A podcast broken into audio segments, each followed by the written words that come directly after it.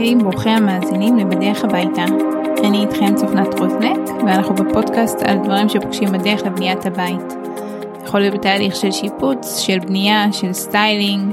הפודקאסט נועד לחלוק ידע ולתת כלים אה, גם פרקטיים וגם אה, רגשיים אה, בכל ההיבטים שקשורים בבניית הבית. לפני חודשיים בערך קיבלתי הודעה מאפרת שאני לא מכירה אותה והיא מעצבת יחסית בתחילת דרכה והיא כתבה לי פשוט תודה על הפודקאסט אה, שהיא מאזינה קבועה ושהיא מאוד נהנית אה, מהתוכן ומהערך אה, ואני ממש התרגשתי. אה, היא אפילו התנצלה על זה שהיא שולחת אבל היא לא הבינה כמה אה, כיף ו- ומשמח זה לקבל את זה אז אה, ממש ממש תודה. אה, והתחלנו קצת אה, להתכתב ואמרתי לה שאם יש איזשהו פרק שמעניין אותה אה, איזשהו נושא אז היא ממש אה, מוזמנת אה, להגיד לי והיא אחרי כמה ימים שלחה לי שדווקא כן שהיא הייתה שמחה שיהיה פרק על אה, תכנון של חדרי החצה. ואני מודה שזה נושא שלא חשבתי עליו לפני כן והרבה פעמים אני אומרת בהרבה פרקים שזה אחד החדרים שלדעתי הכי מורכבים לתכנון. יש בו את כל המערכות שעוברות בו צנרת, ביוב, חשמל, איטום, הרבה פעמים יש גם מזגן, אני מודה שהמטבח נותן לו fight לא רע אבל בכל זאת אני חושבת שהוא אפילו אה, אה, מורכב ומסובך יותר אה, לתכנון וביצוע טוב. אמ, אז ככה הפרק הזה הוא ספיישל בשבילה וכולם יכולים ליהנות ממנו. ואם אתם גם מאזינים לפודקאסט אז אתם ממש מוזמנים לשלוח לי ולכתוב. אם יש פרקים שאתם רוצים ככה להקליט אתם מוזמנים להזמין ו... וזה ממש כיף לי ומשמח אותי שזה שיש אדווה לדבר הזה וזה אה, נותן ערך וכלים לאנשים אז אה, אז יאללה בוא נצלול לחדר הזה אני אגיד בסוגריים שכבר קבעתי כמה פעמים אה, להקליט אותו עם כל מיני אה, קולגות ואיכשהו זה אף פעם לא יצא לפועל. והחלטתי היום שאני אקליט אותו לבד אפילו שזה נורא מוזר לי אני מודה אה, אבל אני אעשה את זה אה, ואני חושבת שהערך שלו הוא גדול יותר מזה ש... אה, שנדחה את זה עד שנמצא מישהו שהוא מתאים ממש אז אז אז זהו אז תסלחו לי על זה שאני אהיה לבד ו... ואני מקווה לצלוח את זה בסבבה. אז החלטנו שאנחנו עושים שיפוץ של אה, חדר החצה בין אם זה בנכס שאנחנו גרים בו או אה, בית שאנחנו עוברים אליו אה, או גם בתהליך של בנייה. מה הדבר הראשון ש, שאני חושבת שכדאי לעשות זה בעצם הדבר שאני חושבת שהוא נכון לגבי תכנון של כל דבר בבית אה, שאנחנו רוצים וזה לרשום לעצמנו כמו רשימת מכולת אה, איזה צרכים מה אנחנו רוצים. אני בתהליך שאני מלווה לקוחות אני קוראת לזה פגישת אה, פרוגרמה שהיא ממש הפגישה הראשונה שאנחנו שאני אעשה בליווי עם לקוח. וזה בעצם לכתוב כל מה שאני רוצה שיהיה בחדר. לא לנתק רגע מה קיים מה לא קיים מה הייתי רוצה בחדר החצה אני רוצה אמבטיה, אני רוצה מקלחון, חשוב לי שזה יהיה מקלחון גדול, אולי אה, זה מקלחון זוגי לי ולבן הזוג. אמ, אם יש לי איזה שאיפה שהכיור יהיה מונח או כיור אינטגרלי כחלק מהמשטח, אנחנו בהמשך קצת נדבר על זה יותר, אמ, אז אם זה ככה מפוצץ ואין לכם מושג זה ממש בסדר. אם אני, אם אני רוצה שם אה, אסלה תלויה או רגילה, אם אה, חשוב לי סל כביסה, אם אני אוהבת אה, מחמם גבות, אם אני אוהבת להאזין למוזיקה וחשוב לי שיהיה מערכת של שמע. עכשיו, פה בשלב הזה, אני, אני, אני אומרת גם ללקוחות וגם לכם, הנייר סופג הכל, את כל הפנטזיות, את כל החלומות, את כל הדברים, כרגע אפשר לשים ברשימה. לא לחשוב על כמה זה עולה ואם זה אפשר והגודל של החדר וכאלה, פשוט לכתוב כל מה שהייתם רוצים. אחר כך שאנחנו נתרגם את זה לתכנון אנחנו ו- ולטבלת תקציב אנחנו בעצם נדע אמ, איזה פנטזיות יכולות להתממש פה ואיזה לא. אמ, ואז ניקח את ההחלטות אבל בשלב הזה באמת לכתוב את כל מה שהייתם רוצים, אם הייתם רוצים עוד אסלה של בידה לשטיפה, הכל הכל הכל תכתבו, קודם כל תכתבו מה אתם רוצים. אחרי שיש לנו ככה את הרשימת מכולת זה הזמן להסתכל למציאות בפנים, להסתכל על החדר, על הפרופורציות, על החלוקה ולהתחיל להחליט מה יהיה איפה. בעצם הדבר ש... שתמיד הכי בעייתי או מה שמכתיב לנו נגיד את זה ככה את, ה... את המיקומים זה לרוב תהיה האסלה.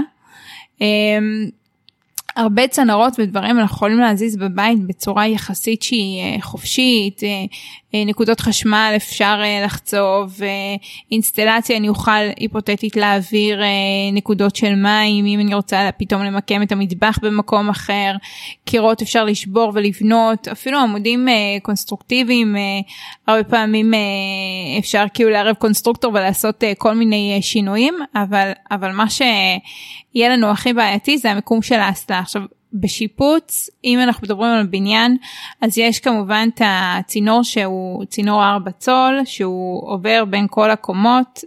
אמ, לרוב זה מקומת אה, הגג עד, אה, עד הקומה הראשונה. אה, וזה צינור שהוא, של, שהוא מחובר למערכת של ביוב עירונית, זה משותף לכולם. אנחנו לא נוכל בשיפוץ להזיז צינור שכזה.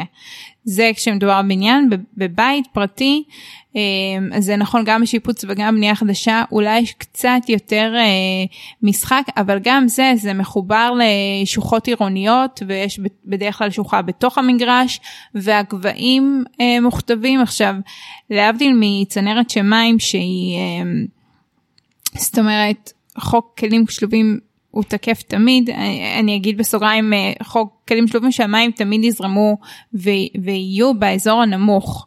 אה, ואז אם אנחנו מסתכלים על אה, צינור בצורת U לדוגמה, אז החלק התחתון שלו יהיה מלא במים. ו, ואם... זה קצת כאילו הרבה יותר קל לצייר את זה מאשר להגיד את זה, אבל, אבל בגדול במערכת של ביוב זה עובד על גרביטציה ואנחנו מדברים על מוצקים שגם צריכים לעבור בצנרת הזאתי ולעבור uh, סיבובים את הדרך ועניין הגבהים פה הוא מאוד מאוד קריטי. Uh, אם אנחנו מדברים uh, לפעמים uh, במרתפים ודברים כאלה אז אנחנו נצטרך uh, משאבה מיוחדת שהיא, uh, שהיא מעלה את, ה, את הביוב למעלה אבל, אבל בוא נגיד שזה איזשהו אילוץ. שתמיד יכתיב לנו את המיקום של האסלה. כאילו זה הדבר הראשון שאני אסתכל בחלל, אני ישר אחפש את המיקום של הארבע צול, את המיקום של הצינור אה, של הביוב, ולפי המיקום שלו אני אבין איפה אני יכולה למקם אה, אסלה. עכשיו אסלה יכולה, אם, אם מדובר נגיד על הצינור שהוא מוקם בפינה, אז יכול להיות אה, שאנחנו נוכל למקם את האסלה על זאת אומרת משני ה... כאילו באופן אחד שנגיד הצינור מצד ימין או ב, ב, על קיר שהוא ניצב שהצינור מצד שמאל. אמ, אנחנו נוכל להתרחק קצת עם האסלה ואז צריך להבין שמה שמוכתב לנו זה הגובה של החיבור שלנו בצינור הזה. אה, אנחנו. דיברתי כל הזמן על שיפועים ודברים כאלה, הביוב, ככה אני חושבת שצללנו ישר ל... לחלק הקשה בתכנון, אבל לא נורא, נתחיל מזה ואחר כך יהיה לנו כיף יותר בפרק. אז בעצם הצינור הזה הוא צריך להיות בשיפוע של 2% בשביל שהמים והמוצקים וכל הדברים האלה יזרמו כמו שצריך זה חייב להיות בשיפוע של 2%. מה זה שיפוע של 2%? זה בעצם על כל מרחק של מטר יהיה לי שינוי בגובה של 2 סנטימטר. זאת אומרת שאם אני מרחיקה את, ה, את החיבור של האסלה בנגיד 50 סנטים מה, אה, מהצינור הראשי, זה אומר שאני צריכה לעלות מנקודת החיבור סנטים אחד. 2 על כל 100, על 100 סנטים בעצם, על מטר, אז סנטים אחד יהיה על 50 סנטימטר. אמ, לפעמים יהיה לי מספיק אה, גובה במילוי, בריצוף, אה, בשביל להעביר גם אסלה לקיר מקביל או למקום אחר באותו חלל. אה, זה לרוב אנחנו נדע בשיפוץ, היה לי מקרה כזה אה, יחסית מזמן, הוא היה אחד הפרויקטים הראשונים שתכננתי, אה, שהסקיצה המועדפת עלינו הייתה באמת להזיז את האסלה לקיר שהוא מקביל.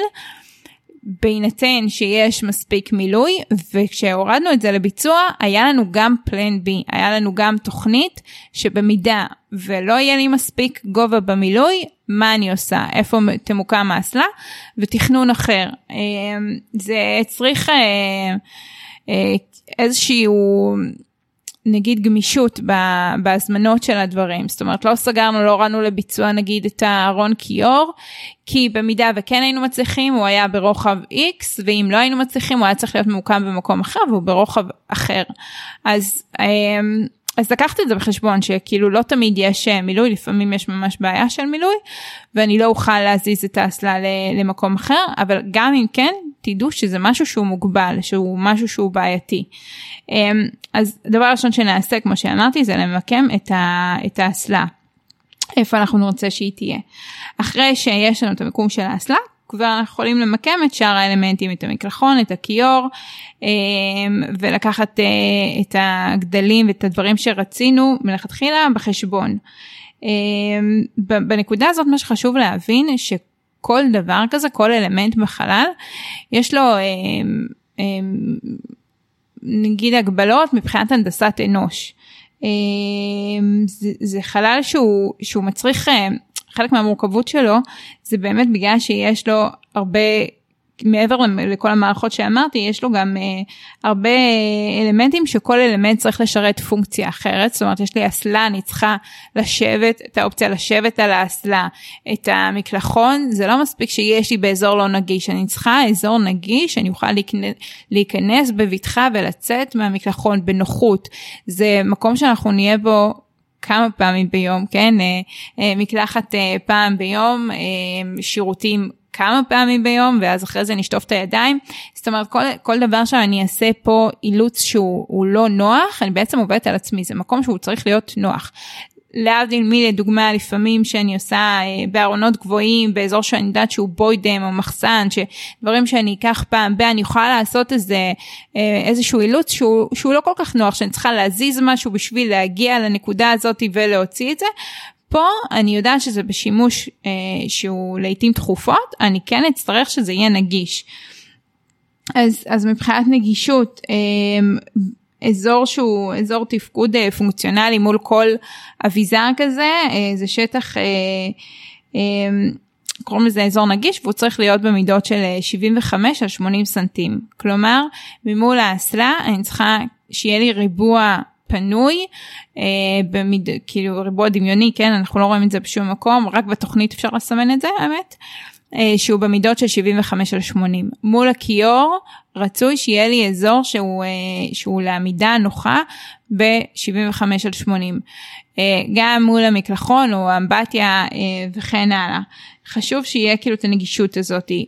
כמו גם נגיד דיברנו על האסלה הרבה אז, אז נגיד שהאסלה לפי תקן צריך המרכז של האסלה אנחנו בודקים תמיד את הנקודה של מרכז אסלה ומידה מימין ומשמאל מינימלית עד לאלמנט בנוי צריך להיות 42 סנטים. אה, זה לפי תקן זה כאילו אה, אם זה משתנה אנחנו אני מקליטה את זה עכשיו אה, יולי 2023 אבל יודעים דברים משתנים דברים כאלה אבל זה נכון להיום ואז זה מספיק מקום שאני אשב על האסלה בנוחות שיהיה לי מספיק מקום לידיים נגיד אם אני רוצה להזיז אותם לצדדים דברים כאלה. ואלמנט בנוי זה יכול להיות קיר אם אני בפינה של קיר אז זה יכתיב לי את המרחק של האסלה מה, מהקיר או מהצד שני אם יש לי מקלחון או, או כיור או משהו כזה זה, זה איזושהי מידה תמיד אה, לאסלה לוקחת 85 אה, סנטים שזה 42 אה, וחצי, אני נותנת גרייס של חצי סנטים לסטיות ולדברים כאלה. אמ, אז זה בערך הרוחב שאתם אה, תצטרכו במקום של האסלה. אם אנחנו מדברים על מקום שהוא נגיש, אה, של נגישות, אז, אז אני אגיד שיש לי פרק בפודקאסט שהוא על תכנון נגיש לאנשים שחיים עם איזושהי מוגבלות, אבל אם אני יודעת פה ש, שיש לי נגישות שאני רוצה נגיד ידית אחיזה על הקיר או משהו כזה, או, או קביים להשין על הקיר, דברים כאלה, אני אקח אקסטרה, אני אקח את החמישים סנטים אה, ממרכז הסלד אה, עד הצד.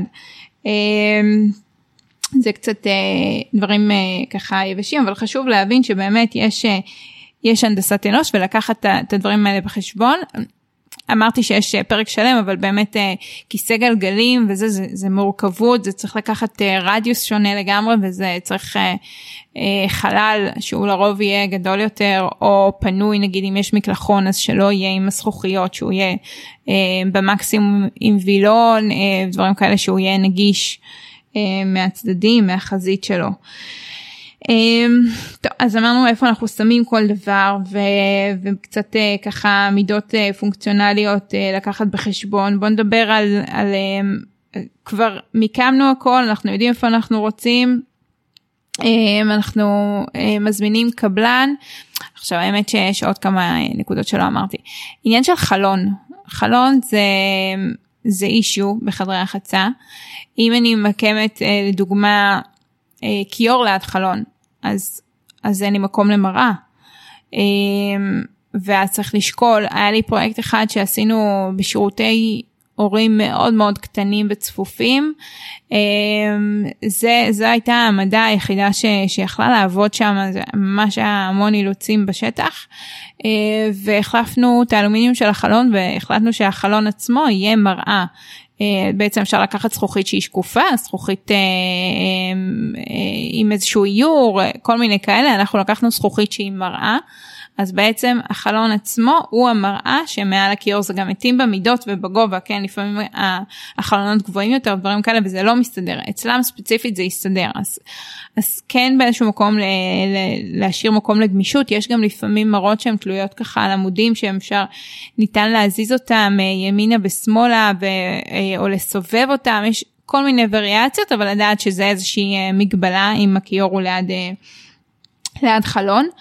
אה, אם החלון הוא יוצא בתוך המקלחון, זה, זה אישיו. רוב הפעמים אה, בחדרי החצה החלונות יהיו אה, חלונות קיפ.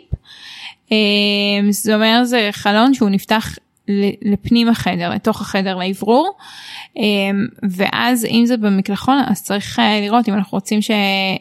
בזמן המקלחת שהחלון יהיה פתוח שהוא לא מתנגש בנו שהוא לא פוצע אותנו אמ, שהוא לא מתנגש עם איזשהו אביזר עם ראש גשם. אני הייתי בפגישת ייעוץ אמ, אצל משפחה שככה היו ממש אה, עשר דקות אחרי שיפוץ, לא סתם, לא עשר דקות, אבל היו כמה חודשים אחרי שיפוץ, והיא מראה לי את חדר הרחצה, ו... וככה התפלאתי בכלל שהיא הביאה אותי לשם, הוא היה ממש, אתם יודעים, מתוקתע, כל הבחירות הכי מדויקות, עם הנגרות, עם הזה, כל הצבעים, הכל משלים, כאילו נראה ממש אה, ממגזין, אמרתי לה, יופי, אה, יפה.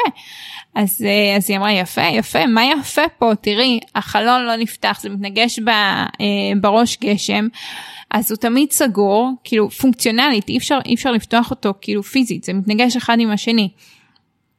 אז הוא תמיד סגור, אז צריך לפתוח את הדלת של, ה, אה, של המרפסת שירות, שהאוורור של החדר יהיה משם, אבל כשהדלת פתוחה, בעצם האסלה היא כאילו במיקום מאחורי הדלת הזאת, אז, אז אז אי אפשר לשבת על האסלה ושהדלת פתוחה תהיה במקביל. ובקיצור מבחינה פונקציונלית היה להם הרבה הרבה אישויים אז, אז להסתכל אם החלון הוא באזור של המקלחון. מה שכן אפשר לעשות אמ, זה לשים אם מחליפים את האלומיניום את המיקומים של החלונות לשים את החלון בגליף החיצוני. מה זה אומר בגליף החיצוני? בעצם קיר יש לו עובי קיר. אה, אם החלון הוא, הוא לבחוץ, בעצם אם זה לא אה, חלון שהוא פנים הבית, אה, אז הקיר הוא לרוב יהיה אה, מינימום 20 סנטימטר. ואז תחשבו שלרוב אנחנו מקמים את החלון בחלק הפנימי של הקיר, זאת אומרת בחלק שהוא כאילו קרוב לבית שלנו, אבל אפשר למקם את החלון גם בגליף החיצוני בחלק שהוא אה, קרוב לבחוץ בעצם, ואז יש לנו את העובי קיר שהוא נהיה כמו מדף כזה. אפשר גם אגב למקם את החלון גם באמצע הקיר, שהוא כאילו מרחק של 10 מכל, 10 אה, סנטים מכל כיוון. אז אפשר לשחק עם המיקום של החלון, אם מדובר בחלון מקלחון אני אוהבת לשים את זה לרוב בגליף החיצוני אה, ואז להשתמש אה, בעובי הקיר הזה בעצם לחפות אותו כמו האריח של, של המקלחת ולהשתמש בו גם כמדף לשמפו וכאלה זה נוח. מה חשוב לשים לב במקרה כזה? אחד שאנחנו נפתח, שאנחנו נפתח את החלון זה אומר שרוב הפתיחה שאמרנו שזה קיפ אז רוב הפתיחה היא תהיה על עובי החלון זה לא יפלוש לנו לתוך חלל המקלחת זה לא יהווה סכנה אנחנו לא, לא, נפ, לא נפחד שאנחנו נסרט מזה או משהו כזה. אבל אם אנחנו אם זה אם אנחנו מדמיינים ככה חתך של הדבר הזה ואנחנו רואים שעובי הקיר זה 20 סנטים והחלון פתוח הוא בערך מקביל לקצה הקיר זה אומר שהחדר כמעט ולא מתאוורר. האוורור הוא ממש ממש קטן כי הוא בעצם על, על חריץ מאוד דק שבין הקצה של, ה, של הקיר לתקרה שם באזור הזה הוא ממש קטן. אמ, אז אנחנו ננמיך, נקטין את אה, גובה החלון, זאת אומרת אם החלון מתוכנן להיות 50 אנחנו נעשה 10 אה, אפילו 15 סנטים שהם קבועים שהחלון לא נפתח בהם שזה זכוכית קבועה בחלק העליון והחלון ייפתח בחלק התחתון שלו ואז מה שיקרה זה שזה משאיר לנו את, את אזור האוורור פנוי זאת אומרת האוויר החם יצא מה, מהאזור שפנוי והוא לא יהיה לחוד מעל או מתחת לקיר. אני מקווה שזה ברור בזה, בשרטוט זה הרבה יותר ברור, כאילו אם אני מסבירה את זה ללקוחות ואני משרבטת להם את זה זה ממש אה, פשוט, אבל אני מקווה שאתם, אה, שאתם מבינים את, אה, את הכוונה שלי. אז זה ככה המיקום של החלון והאופציות שיש איתו ונגעתי בזה בפתיחה של הדלת עם האסלה. אז אני אגיד שיש אסלות בכל מיני מידות, אם יש זה הרבה פעמים אני פוגשת בשירותי אורחים שהמיקום הוא קטן ואנחנו פותחים את הדלת וזה ממש אה, ככה נוגע באסלה או, או מאוד בעייתי עם המיקום של האסלה שזה מאוד מאוד צפוף. אמ, אז שתדעו שעומק של אסלה סטנדרטית, אה, מדברת אה, כרגע על אסלות תלויות שזה הרוב, אה, יש גם אסלות מונובלוק וכאלה אבל רוב האסלות היום הם אסלות שהן תלויות. אז העומק הסטנדרטי של אסלות זה בין 50 ל-55 אבל גם בין 50 ל-55 יש 5 סנטים הבדל. כאילו אם אתם יודעים שיש לכם בעיה של עומק אז, אז שאתם מזמינים שאתם אה, בוחרים את האסלה, תדברו על זה עם האיש מכירות, תשימו את זה על השולחן, ויש גם אסלות שהן פחות, שהן פחות מהסטנדרט, אה, הן יוצאות דופן, אבל אפשר לשקול אותן במקומות שהם אה, סופר בעייתיים, ואז המינימום שאני מכירה זה 47 סנטים. צריך לראות, להסתכל שזה, שזה נוח וחברה והכל, אבל בעיקרון זה, זה נקודה לדעת ש, שיש עם זה משחק, ואם יש אזור שהוא בעייתי אז, אז יש עומקים שונים. אגב, גם לניאגרה שהיא בתוך הקיר בעצם, אה, שאסלה תלויה, הרי אנחנו רואים רק את האסלה, ויש תמיד אה, אה, קיר, עובי קיר מאחוריה, ששם יושב המנגנון של האסלה. אה, שדרך החור בעצם אנחנו, החור אה, אחור זה הלחצן. אה, דרך הלחצן אנחנו מפרקים את הלחצן הזה ומשם אפשר לטפל אה, בדבר הזה. אז אז יש גם אה, מיכלים שהם יותר צרים. אם יש לי אזור שהוא בעייתי אני יכולה לבקש מיכל הדחה שהוא שהוא בתוך הקיר בעצם שהוא יהיה יותר צר. הם לרוב יותר יקרים ויחד עם זאת אם יש איזושהי בעיה שזה פותר אז זה יכול להיות uh, פתרון וחשוב uh, לדעת את זה. ואגב אם אנחנו כבר נוגעים ב... גם האמת שגם נגענו בחלון וגם uh, ב, uh, במיכל הדחה של אסלה uh, תלויה אז יש עניין של גבהים. גובה של uh, מיכל הדחה סטנדרטי הוא מטר עשרים ויש לפעמים שיש חלון שהוא ממוקם מאחורי אה, אסלה או משהו כזה. לי היה ספציפית עם חלון זה הדוגמה ש, שקופצת לי אה, ישר. אז יש אה, מכלי, מכלי הדחה שהם נמוכים יותר שהם בגובה 90 אז אני אעדיף תמיד למקם את, ה, את הלחצן בחלק העליון של הקיר ולא בחזית כי ראיתי שירותים שמיקמו את זה בחזית ואז שה, שהמכסה אסלה בעצם פתוח הוא מסתיר את הלחצן. מה שקורה שאני מסיימת אני צריך לסגור את המכסה אסלה בשביל להוריד את המים. זה לא תמיד נוח זה לא תמיד אה, זה, זה פחות פרקטי. זה, זה פחות טוב לדעתי. אז אם אני אה, בגלל אילוצים בשטח צריכה אה, מכל הדחה שהוא נמוך שהוא בגובה 90 אני אמקם בהכרח את הלחצן מלמעלה מראש הקיר אוקיי, אז התחלנו את התהליך, רשמנו לנו מה אנחנו רוצים, הסתכלנו על החלל, מדדנו, לקחנו בחשבון את, ה, את המידות אה, של נוחות ש, שדיברנו עליהן, וכבר יש לנו, אנחנו יודעים בדיוק איפה אנחנו רוצים כל דבר, איפה האסלה, איפה המקלחון. מה עכשיו? חשוב, אני אוהבת לפני שאנחנו מתחילים אה, ביצוע, אני אוהבת ללכת לחנות ולהזמין את כל הדברים מראש. לא קודם להתחיל אה, ביצוע ואז ללכת להזמין, אלא הפוך. קודם כל אני אזמין. למה?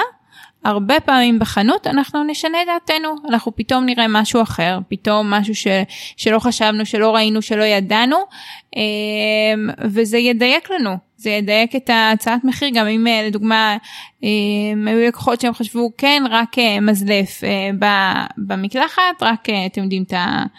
הטלפון הזה.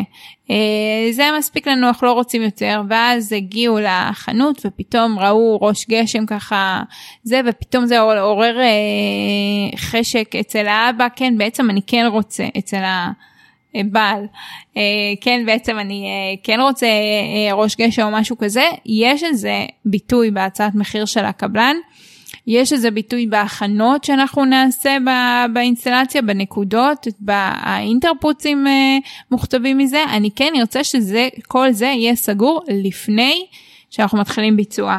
אז אחרי שאנחנו יודעים מה אנחנו, איך אנחנו מחלקים את החדר, לקחת את השרטוט, יש לי אה, פרק בפודקאסט שאירחתי את גל אה, מאלף אלף קרמיקה, אז גם שם דיברנו על זה, והאמת שהפרק ההוא די משלים את הפרק הזה אה, בהיבטים, בהרבה היבטים, אז אז גם שם דיברנו על זה ומי ש, שככה בעניין של השיפוץ אחרי הפרק הזה אני ממליצה להאזין אה, לשני גם. אבל אנחנו נעשה שרטוט של התוכנית עם המידות ואנחנו נבוא לחנות ואנחנו נתייעץ עם, אה, עם אה, איש המכירות ונראה לו את הדברים ונעשה את כל הבחירות וההזמנות שמה. אז אחרי שהזמנו את הדברים אנחנו גם יודעים לצורך העניין אנחנו גם יודעים להגיד לקבלן את גודל האריח כי יש גם הבדל בתמחור אם אנחנו לוקחים ערכים שהם אה, נגיד 20 על 20 או מטר על מטר. יהיה הבדל בתמחור של הקבלן לערכים כאלה וכאלה אה, אז זה חשוב אה, זה חשוב לעשות את זה לפני ש, שמקבלים את ההצעת מחיר ולפני שמתחילים את הביצוע להבין את העלויות של הדברים האלה אה, אבל ככה אז אז הלכתי והזמנתי את הכל ואנחנו מגיעים ליום המיוחל מה מה הטיימליין בעצם של השיפוץ הזה. מתחילים דבר ראשון מהריסה. אמ, זה, זה שלב אה, שהוא די קצר, מהר מאוד אה, קל להרוס את זה, דברים, הרבה יותר אה, זמן לוקח לבנות אותם. אבל זה יהיה היומיים הראשונים נגיד, תלוי בחדר הרחצה, כן, זה ממש בגסות, אבל בהתחלה אנחנו נהרוס, נפנה את, את הקיים. ואז התחיל ש... שלב הבנייה, אם יש חלוקה מחדש, אם יש קירות, אם יש אה, קיר נישה נגיד במקלחת, דברים כאלה, אה, זה השלב של הבנייה. ופה חשוב, אה, חשוב לשים לב על, על אביזרים שהם חיצוניים, שהם מותקנים על גבי נקודות אה, שאנחנו מכינים, לבין נקוד, אביזרים שהם בתוך הקיר. אה, שהם שקועים. דברים שהם שקועים אנחנו נצטרך להביא לשטח בשלב הזה של הבנייה. מה יכול להיות שקוע? אז במקלחת אינטרפוץ, אינטרפוץ זה ה... אמ, זה, זה הברז שפותח את המים, אה, מווסת את החום קור ואת העוצמה אה, של הראש גשם או של הידית או, או כל דבר כזה, אנחנו תכף נדבר, אתם יודעים מה, אנחנו תכף אני אגיד לכם גם על הסוגים השונים, אבל בעיקרון אמ, אינטרפוץ יש לו חלק אה, מהאביזר שהוא בתוך הקיר. אם אני, אם אני הולכת על כיור אז יש ברז שהוא יוצא ממשטח הכיור, מאחורה מהשיש, ויש ברז שהוא יוצא מהקיר. ברז שהוא יוצא מהקיר בהכרח יהיה לו חלק שהוא בתוך הקיר אה, והחלק שבתוך הקיר אנחנו גם נקרא לו אינטרפוץ והוא גם יהיה צריך להגיע לשטח בשלב הזה.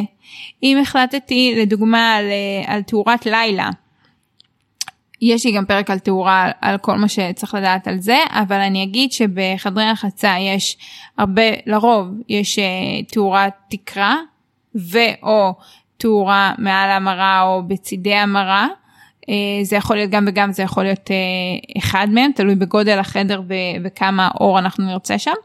ולפעמים אנחנו נמקם גם תאורת לילה שזה גוף אה, שיש לו עוצמה חלשה יחסית, הוא לרוב יהיה ממוקם אה, באזור של האסלה, באזור נמוך. ו- והוא נועד לא להאיר את כל החדר אם אנחנו קמים בלילה לשירותים שאנחנו יהיה לנו את ההתמצאות בחלל שאנחנו נגיע לאסלה אבל לא שיסנוור אותנו לא שיעיר אותנו מהשינה שלנו שאחר כך יותר קשה לחזור אה, לישון. אמ, אם מחליטים על גוף כזה אז לדעת שתאורת לילה היא תאורה בתוך הקיר והיא צריכה להגיע לשטח כבר בשלב של הבנייה. אני ככה פתחתי סוגריים על, על אינטרפוץ ואביזרים וברזים אז מה, ש, מה שחשוב להגיד זה אינטרפוץ יש כל מיני סוגים בעצם מה שמשתנה לרוב זה כמה דרך האינטרפוץ מה זה אומר כמה דרך? זה כמה חיבורים יש לו.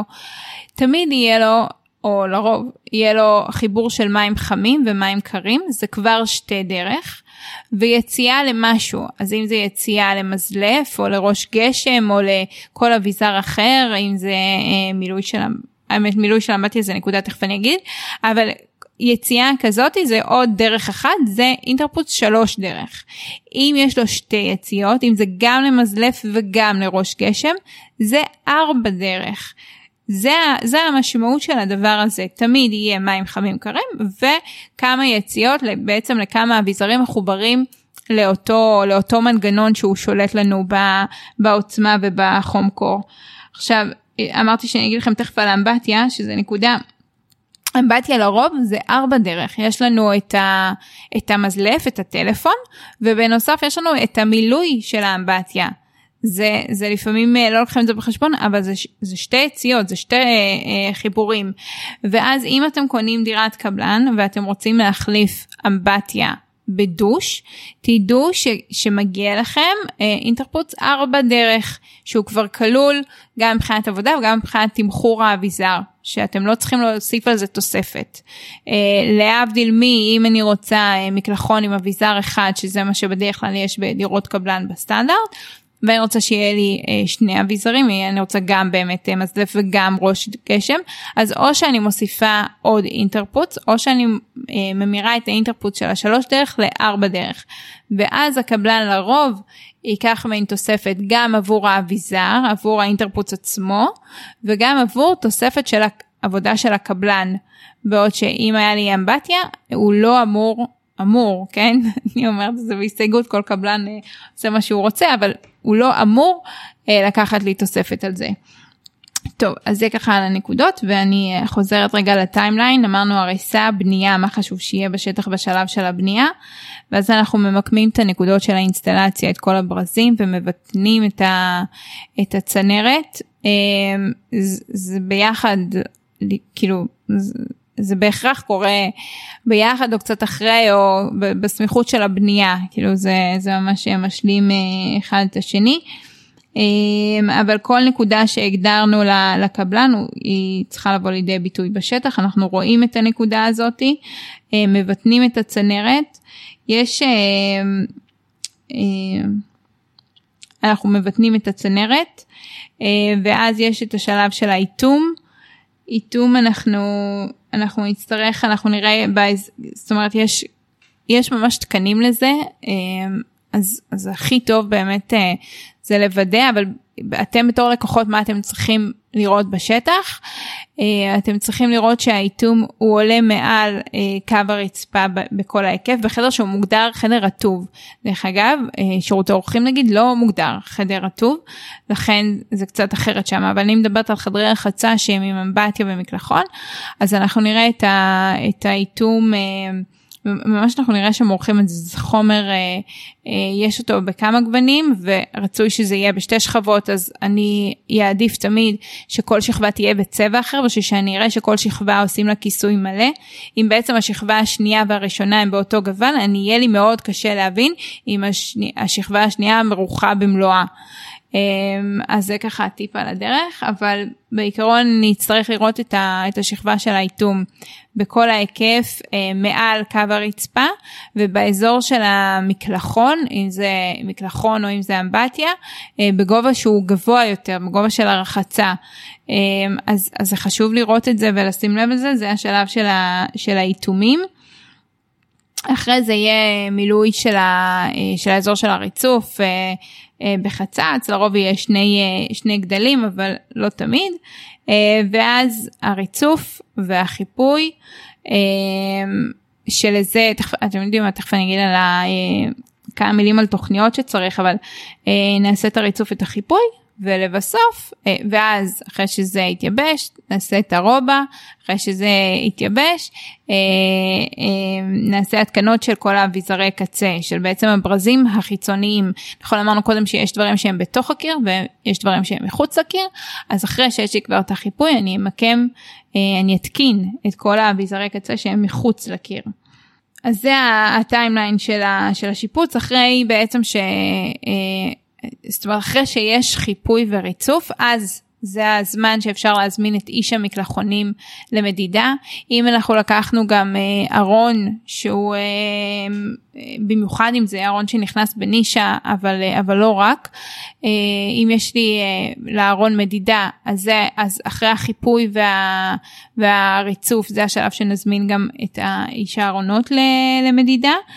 אם יש איזשהו כוכבית אה, שחשוב לשים לב עליה אם יש דלת הזזה זו דלת שהיא בולטת בערך 10 סנטים זה תלוי באיזה דלת לקחנו אבל בערך 10 סנטים אם היא פנימית בתוך אזור אה, חדר הרחצה אז היא בולטת בתוך אזור הרחצה בערך 10 סנטים. אם יש לי ליד המשקוף אה, ארון כיור או משהו כזה אז חשוב לידע את, ה, את האיש של הארונות שיהיה, שיהיה שם דלת הזזה כי לרוב אנחנו קוראים לו למדידה לפני שהדלת מותקנת. וזה שונה אם זה דלת פתיחה רגילה או דלת הזזה. אה, וראיתי שיפוט של חדר רחצה גם מאוד יפה, מאוד חמוד, התייעצו איתי בזמנו על, אה, על אה, חומרי הגמר שרצו שם ואיך לחלק את החדר, אבל לא ליווי מלא ופה אה, הייתה איזושהי נפילה כי הדלת בלטה לתוך אה, חדר החצה והארון היה, היה לו שילוב גם של מגירות וגם של הדלתות פתיחה, המגירות לא נפתחו בכלל והדלתות פתיחה נפתחו אבל כאילו לא עד הסוף, לא, לא פתיחה של 90 מעלות, אלא פחות. אז חשוב לשים לב לזה, אה, מה עושים במקרה כזה בכל זאת, עושים, צריך לראות כל מקרה לגופו, אבל בגדול הייתי, נגיד הפתרון הקל זה לעשות איזשהו סרגל שהוא מרחיק את הציר בערך לפי הבליטה של המשקוף של הדלת הזזה לתוך החלל. כלומר אם הוא בולט 10 סנטים אז יהיה לי בארון בחלק התחתון 10 סנטים שהם כאילו מתי, שטח מת אמ, והציר של הדלת יתחיל אחרי אותם 10 סנטים. או לחילופין לעשות שם איזושהי יחידה שהיא פתוחה, אה, שהיא בלי דלת ובלי מגירה, אה, כזה אפשר לשים שם מדפי נוי, אחסון של נייר טואלט, אחסון של אה, מגבות מגולגלות. דברים כאלה אבל אני אני כן צריכה לקחת את, ה, את הדבר הזה בחשבון לשים לב.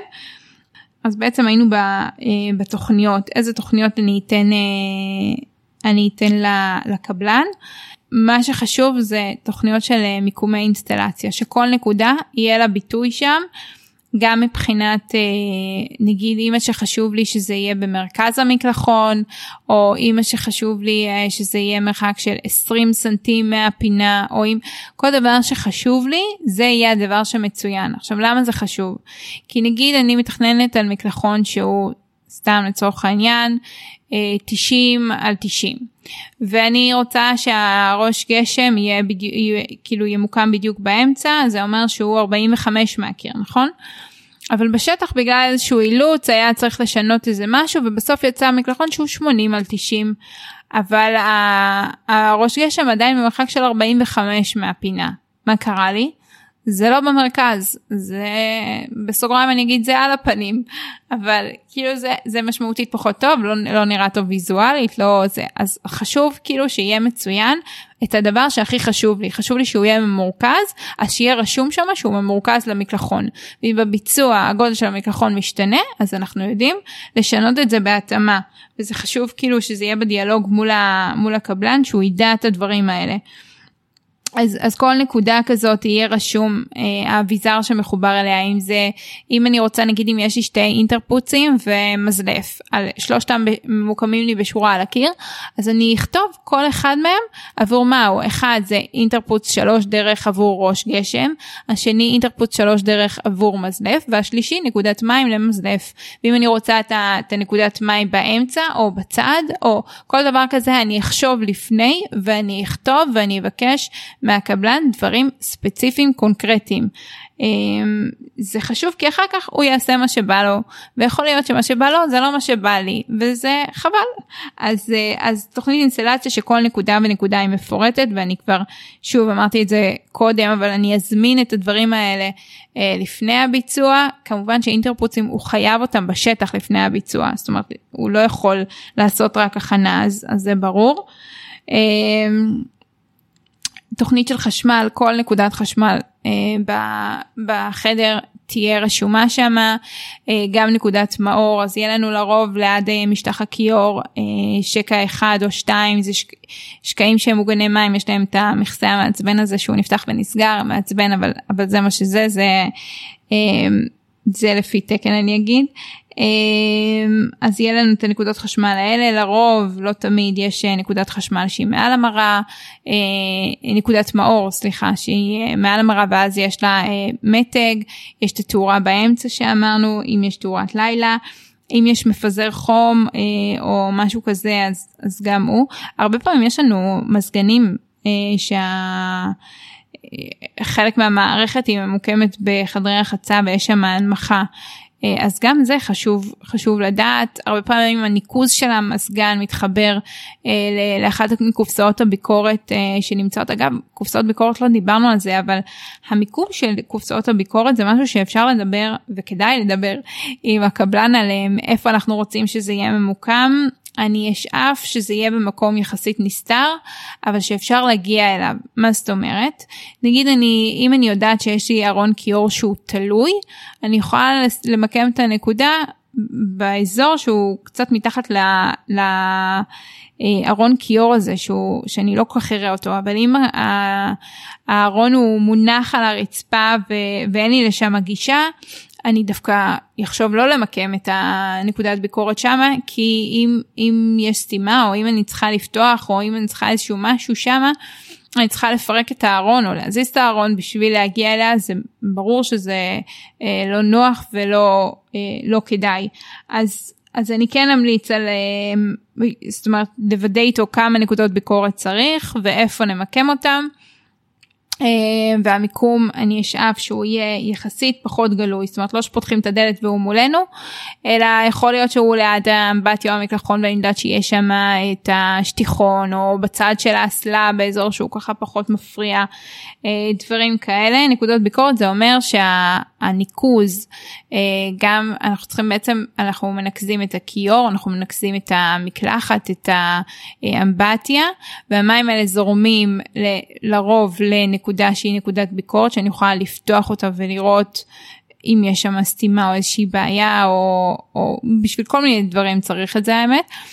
אז זה לנקודת, אנחנו, אנחנו נראה את הקופסה שמאחדת את הניקוז של האלמנטים האלה ומשם היא, היא יהיה לה עוד יציאה שהיא תנקז את זה לנקודת אה, ניקוז של הבית, כאילו בעצם אה, לאיזשהו צנרת צנרת שהיא ממשיכה החוצה מהבית.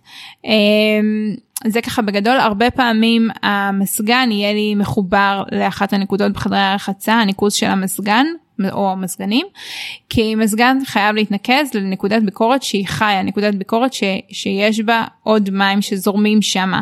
אה, אם יש לי נקודת ביקורת שהיא לא בשימוש זה, זה אה, לא כדאי אה, לחבר אליה את המזגן זה בגדול משהו שאתם פחות גם מעצבות וגם לקוחות פחות פחות אה, כאילו תיכנסו לנישה הזאתי לרוב פשוט תשאלו את הקבלן כמה צריך ותתייעצו על המיקום שלהם אבל זה ככה בסוגריים שיהיה לכם מושג מה זה ולמה זה ו, אה, ובגדול אה, שזה קיים וצריך את זה. אה, אז זה ככה על, על הניקוז על המערכות אמרנו תוכנית אינסטלציה תוכנית חשמל וקצת סטיתי פה ופריסת קירות פריסת זה גם פריסת קירות וגם הריצוף בעצם תוכנית ריצוף אנחנו נראה בכל דבר כזה זה בעצם האאוטליינים ה outline של אותו אזור שהוא מרוצף או מחופה זאת אומרת הגבול של אותו קיר איזה אריח אנחנו נשים שם, לפעמים יש קיר אחד עם כמה סוגי אריחים או בחלל אחד כמה סוגי אריחים שמחפים. אז אנחנו נראה בכל אחד כזה, אה, אני אכתוב את, את סוג האריח, נגיד אה, אריח גרנית פורצלן אה, שקוראים לו, לא יודעת מה, גריי משהו, זה לרוב יהיה תואם את, ה, את ההזמנה שהזמנתי מהספק. יהיה שם את המידה של האריח וצבע מרכזי אם זה אריח מצויר אם זה גוון לבן אה, ירוק כי לפעמים יש לי כמה סוגי אריחים לפעמים אפילו מאותה סדרה עם שם מאוד דומה וברגע שאני רושמת את הצבע לקבלן ישר הוא מבין על איזה אני מתכוונת. בלי קשר אה, טוב זה תכף אני אגיע לביקורים בשטח אבל אה, טוב אני תכף אגע בזה. אז אז כן אני אכתוב איזה ומה שהכי חשוב לי פה זה מה הנקודה של ההתחלה של החיפוי של הריצוף איפה אני רוצה את האריח השלם. אם אני רוצה אה, להתחיל עם מה שנגיד זה הקיר של האסלה ומאוד חשוב לי שהפוגה החיבור בין הערכים יהיה בדיוק ממורכז למרכז האסלה אה, וגם אם המשמעות היא ש, שחותכים את כל הערכים שאין לי ערכים שלמים בקצוות זה בסדר אני אכתוב את זה אה, שזה הנקודת תחילת החיפוי שלי וגם פה חשוב כאילו אפשר בנוסף לתת את המידה, אבל גם חשוב לרשום שזה מרכז אסלה, כי אם מאילוצים בשטח מאיזושהי סיבה החליטו להזיז את האסלה 5 סנטים ימינה ומה שיש לי בשרטוט זה רק את המידה, יכול להיות ש... שלא יזיזו את החיפוי בהתאמה אה, לדבר הזה, או שיכול להיות, אה, קרה לי ש, שלפי השרטוטים, לפי המודד, אה, הקיר היה אמור להיות שלוש מטר ובגלל שהחיפוי הקודם היה עבה והחדש זה ואז זה, פתאום נהיה שלוש מטר ושתי סנטים. עכשיו הערכים היו אמורים להתלבש בדיוק על השלוש מטר ופתאום נשאר לי שתי סנטים שאני לא יכולה לעשות איתם וזה אילץ אותי לחשוב מחדש על איך לפרוס את הקיר ועל מה, מה האלמנט החשוב אה, שהוא, שהוא ימשיך אה, איתו. אז אז פריסת קירות בעצם זה אנחנו לוקחים את הקובייה של, ה, של הקירות שעוטפות את החדר הזה, פורסים אותם, פותחים אותם. כמו תדמיינו אה, בקיפולי נייר שיש אה, קופסה ואז אנחנו פותחים אז אנחנו רואים את החיבור של, אה, של כל דופן אז ככה אנחנו נעשה כל קיר יהיה לו את ה outline שלו את הגובה ואת הרוחב שלו ובכל קיר אנחנו נגיד איזה אריח אנחנו רוצים ואיפה אנחנו רוצים שיתחילו לחפות. אמ, זה, זה הפריסות ש... שבאמת כאילו בשביל ביצוע מושלם של חדר רחצה אני חושבת שזה חייב אמ, פריסת קירות. בלת"מים בשטח הם תמיד קורים וגם אמרתי ציינתי פה כל מיני בלת"מים שהיו לי אבל אמ, אבל זה, אבל זה לא רק לי, זה, זה פשוט תמיד קורה מכל מיני סיבות, פתאום מתגלית קורה, פתאום יש איזה אילוץ של אחד הדברים, פתאום יש אה, אה, איזשהו משהו שהוא, שהוא היה מאחורי האמבטיה ולא יכלנו לדעת בשלב שזה היה בנוי שזה יופיע ככה אה, מאחורה. אה, אז מה לעשות ואיך להתמודד, זה, אני אספר לכם ש... יחסית בתחילת הדרך לקחתי אה, אה, פרויקט של בית שאמרו לי ש... של שיפוץ בעצם שאמרו לי שאין צורך שאני אגיע לביקורים באתר אה, שזה ממש אה, בסדר. אבא של אותה לקוחה מכיר את הקבלן והוא נמצא שם ליד הוא גר קרוב והוא יהיה שם כל יום. אה, וזה בסדר. ואז ככה מדי פעם היו שולחים לי כזה נגלה של תמונות מהשטח סבבה סבבה יופי. וזה כבר הגיע לשלב הפרויקט שהוא די סופי זאת אומרת די מתקדם כבר היה חיפוי אה, בעצם שעשיתי לכם timeline של השיפוץ זה היה אחרי החיפוי אבל לפני ההתקנות של האביזרי קצה. והם שולחים לי את התמונה ואני רואה קיר שהוא אמור להיות חלק עם אה, נקודות אינסטלציה. עם אה, חורים בעצם אז שאלתי את הלקוחה למה יש שם חורים זאת אומרת אין לנו שום דבר על הקיר הזה זה קיר שהוא אמור להיות בלי בלי שום אביזר עליו. ואז היא אמרה לא יודעת באמת אני אשאל את אבא שלי אבא שלה לא שם לב שאלו את הקבלן. הקבלן אמר שלא הסתדר לו לשים את האסלה לפי התוכנית כאילו מצד נכון שאמרתי לכם אה, שיש אה, צינור בפינה אז אפשר מצד ימין אליו או מצד שמאל על שתי קירות ניצבים. אז המחבר שם היה בעייתי והוא לא אפשר מיקום של האסלה או, או היה קשה יותר למקם את האסלה כמו שאני ביקשתי אז הוא סובב את זה ב-90 מעלות על קיר ניצב והוא חשב שזה יהיה בסדר. אבל אבל זה לא בסדר זה מתנגש עם שאר הדברים שכבר הזמנו אה, וזה לא יכול לעבוד ככה אז אז זה פתח פה איזה אישיו והיינו צריכים אני אגיד לכם שאצלם זה יצא כאילו בדיוק מול הכניסה והיינו צריכים לה, לה, להחליף דלת פתיחה רגילה לדלת הזזה כי היא לא תוכל להיפתח כי האסלה ממש מול הכניסה של הדלת. אמ, ואז אותם זוכרים שאמרתי לכם על הדלת הזזה שהיא בולטת לכיוון אה, חדר הרחצה אז אותה הבליטה הזאת השפיעה על הארון כיור שהייתה מצד ימין לה. אה, לכניסה ו- ובעצם גם האסלה חוסמת חלק מהארון הזה שאנחנו נפתח היא תתנגש בה. בקיצור כאילו הקבלן חשב שיש לו בעיה אז הוא פשוט שינה את זה והוא לא אמר והוא לא התריע ובגלל שלא היה לי ביקורים בשטח לא יכלתי לעלות את זה בזמן שהוא קריטי ולחשוב על פתרונות שהם נכונים ויעילים לאותה סיטואציה וזה ממש היה אה, היה שם סאגה שלמה אבל אבל יש ערך בביקורים באתר. מאז זה הפרויקט האחרון שהסכמתי אה, לעבוד ככה ובכל פרויקט אני מגיעה לאתר. אה, ו- ומציפה דברים שאמרתי לכם שלהציף לקבלן אז אני מציפה אני מתחילה אני פוגשת אה, לרוב זה קבלני משנה סליחה קבלן ראשי שמתחתיו יש קבלני משנה. אז כל קבלן משנה שמגיע לאתר אני נפגשת איתו עוברת איתו על התוכניות עוברת איתו על הדברים שחשובים לי כי לפעמים אני אגיד לקבלן הראשי את הדברים. וזה טוב ונחמד. ואז יגיע האינסטלטור אבל הוא לא יודע שמה שחשוב לי זה שהראש גשם יהיה ממורכז והוא רק רואה את המידה של ה-45 אה, שאמרנו קודם במקלחון שהוא 90 על 90 אז הוא יעשה לפי זה. אבל התרעתי בפני הקבלן הראשי שאני רוצה את זה באמצע אבל את, את, אתם יודעים איך זה כי הוא שכח בדיוק להגיד לו את זה. אז אני נפגשת עם כל קבלן משנה שמגיע אם זה יועץ האינסטלציה אם זה החשמל אה, ואם זה הרצף. אה, לפעמים זה, זה אותו אחד ולפעמים זה בעלי מקצוע אחרים אבל אני ארצה להיפגש עם כל אחד מהם בנפרד ולעבור איתם על התוכנית הרלוונטית אליו ולעבור על הנקודות שקריטיות לי שהוא ידע אותם. אה, ו- ובלת"מים הם תמיד קורים במיוחד באזורים כאלה שהם חדרים מורכבים עם צנרות עם, עם הרבה עניינים אה, ואלמנטים אני אה, אין, אין לי קסם אני יכולה להגיד לכם שזה תמיד יקרה ו, וחשוב להישאר עם, עם ראש פתוח ועם גמישות ועם אה, קור רוח זה קצת קשה אבל אה, אבל יש פתרונות לרוב הדברים יש פתרונות אפילו אם זה לא בדיוק מה שתכננו זה, זה, זה יכול להיות כאילו אתם יודעים נגיד היה לי איזה אזור שהיה לו בעיה עם, אה, עם הגובה של הצנרת והוא פשוט השאיר לי כמו. אה, כמו פרונקל כזה בחלל, לא יודעת, כאילו בליטה כזאת, האמת שזה היה לי בשני פרויקטים. אה, וזה היה כאילו באחד זה היה ממש אה, מקביל לאסלה ובאחד זה היה אזור אחר ובשניהם החלטנו על, על אה, ארון כיור שהוא מרחף שהוא ירחף מעל הבליטה הזאת זה היה בליטה בפינה בין הקיר באזור בין הקיר לריצוף. בעצם שם נהיה מין אה, בליטה כזאתי באחד זה היה ממש בפינה של הקיר ובאחד זה לא בפינה ובשניהם עשינו ארון שהוא מרחף שהבליטה הזאת היא עדיין קיימת בשטח וברור שהיא מבאסת אבל אני לא רואה אותה. אז אז היא לא חלק מהיומיום שלי אני נכנסת לחלל אני לא יודעת שהיא שמה. אמ, בוא נגיד זה הרע במיעוטו. אז בכל בכל בלטם כזה יש פתרונות יש דברים שצריך לקחת בחשבון. צריך איזו ראייה כוללת של כל הדברים ואחרי שהחלטנו על איזשהו שינוי בשטח זה נקודה חשובה ללכת להסתכל על כל התכנונים שלנו גם על הפריסות וגם על זה ולהבין את המשמעויות.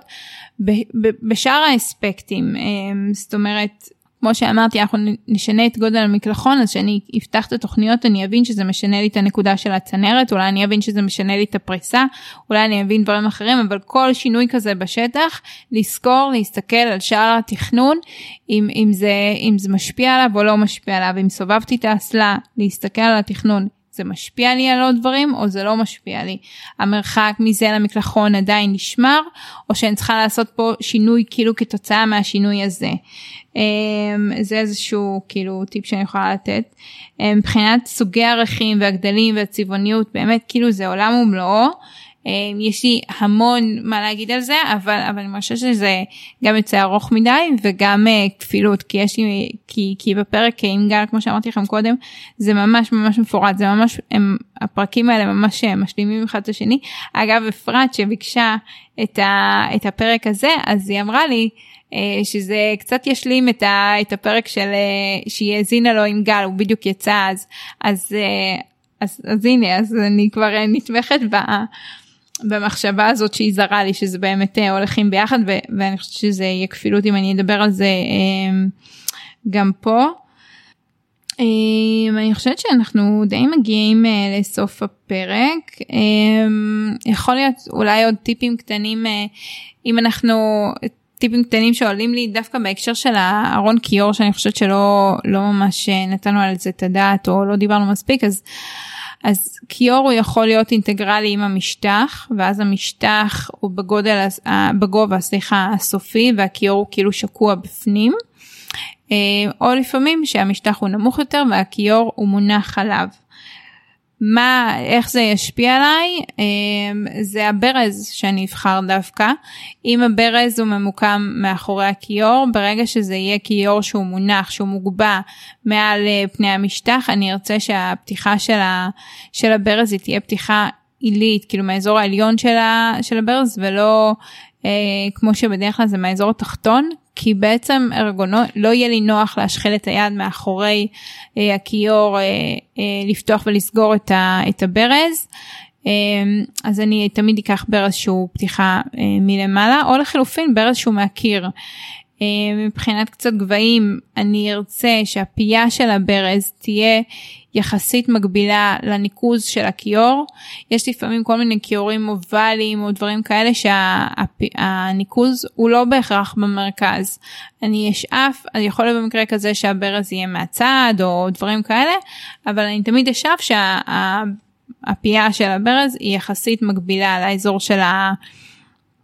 אה, של הניקוז אלא אם כן יש בזה איזשהו קטע יש איזשהו אלמנט שזה כיור ככה יכול להיות שזה קוריאן משטח שזה כיור שהוא הולך כזה באלכסון לאיזה מקום אפילו לפעמים כיור זוגי אה, ואני ואני ארצה שזה יהיה אחרת אבל כאילו בסטנדרט בדרך כלל אני כן אשאף לזה אני אשאף שהפייה מבחינת גובה היא בערך.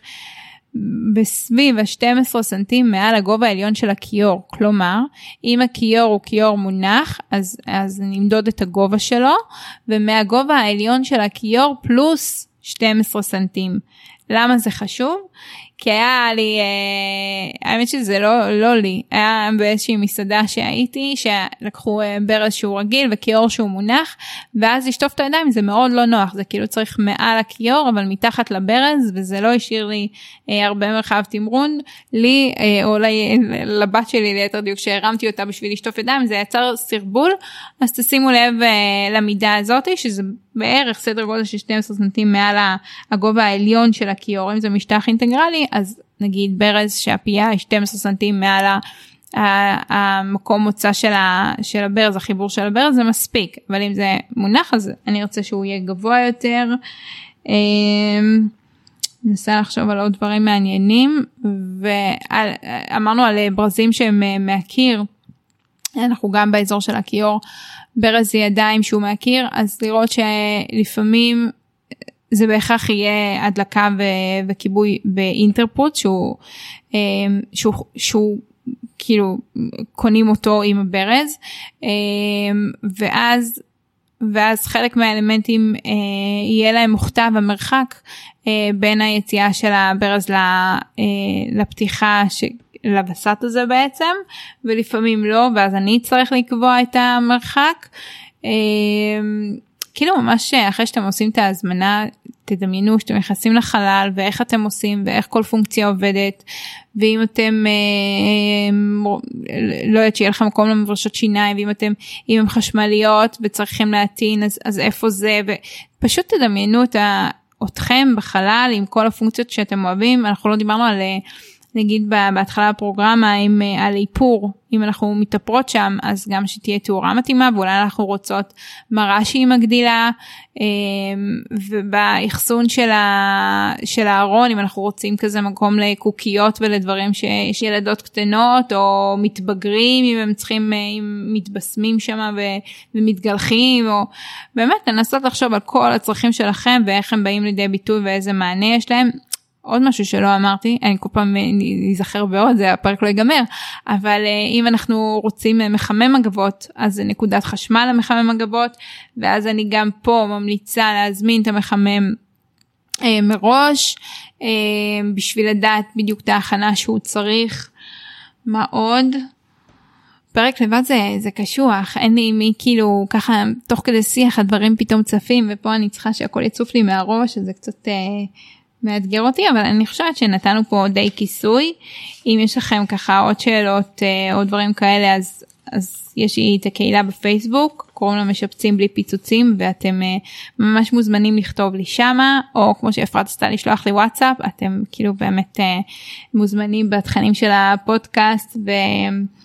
ואני אשמח זה, זה ממש ישמח אותי.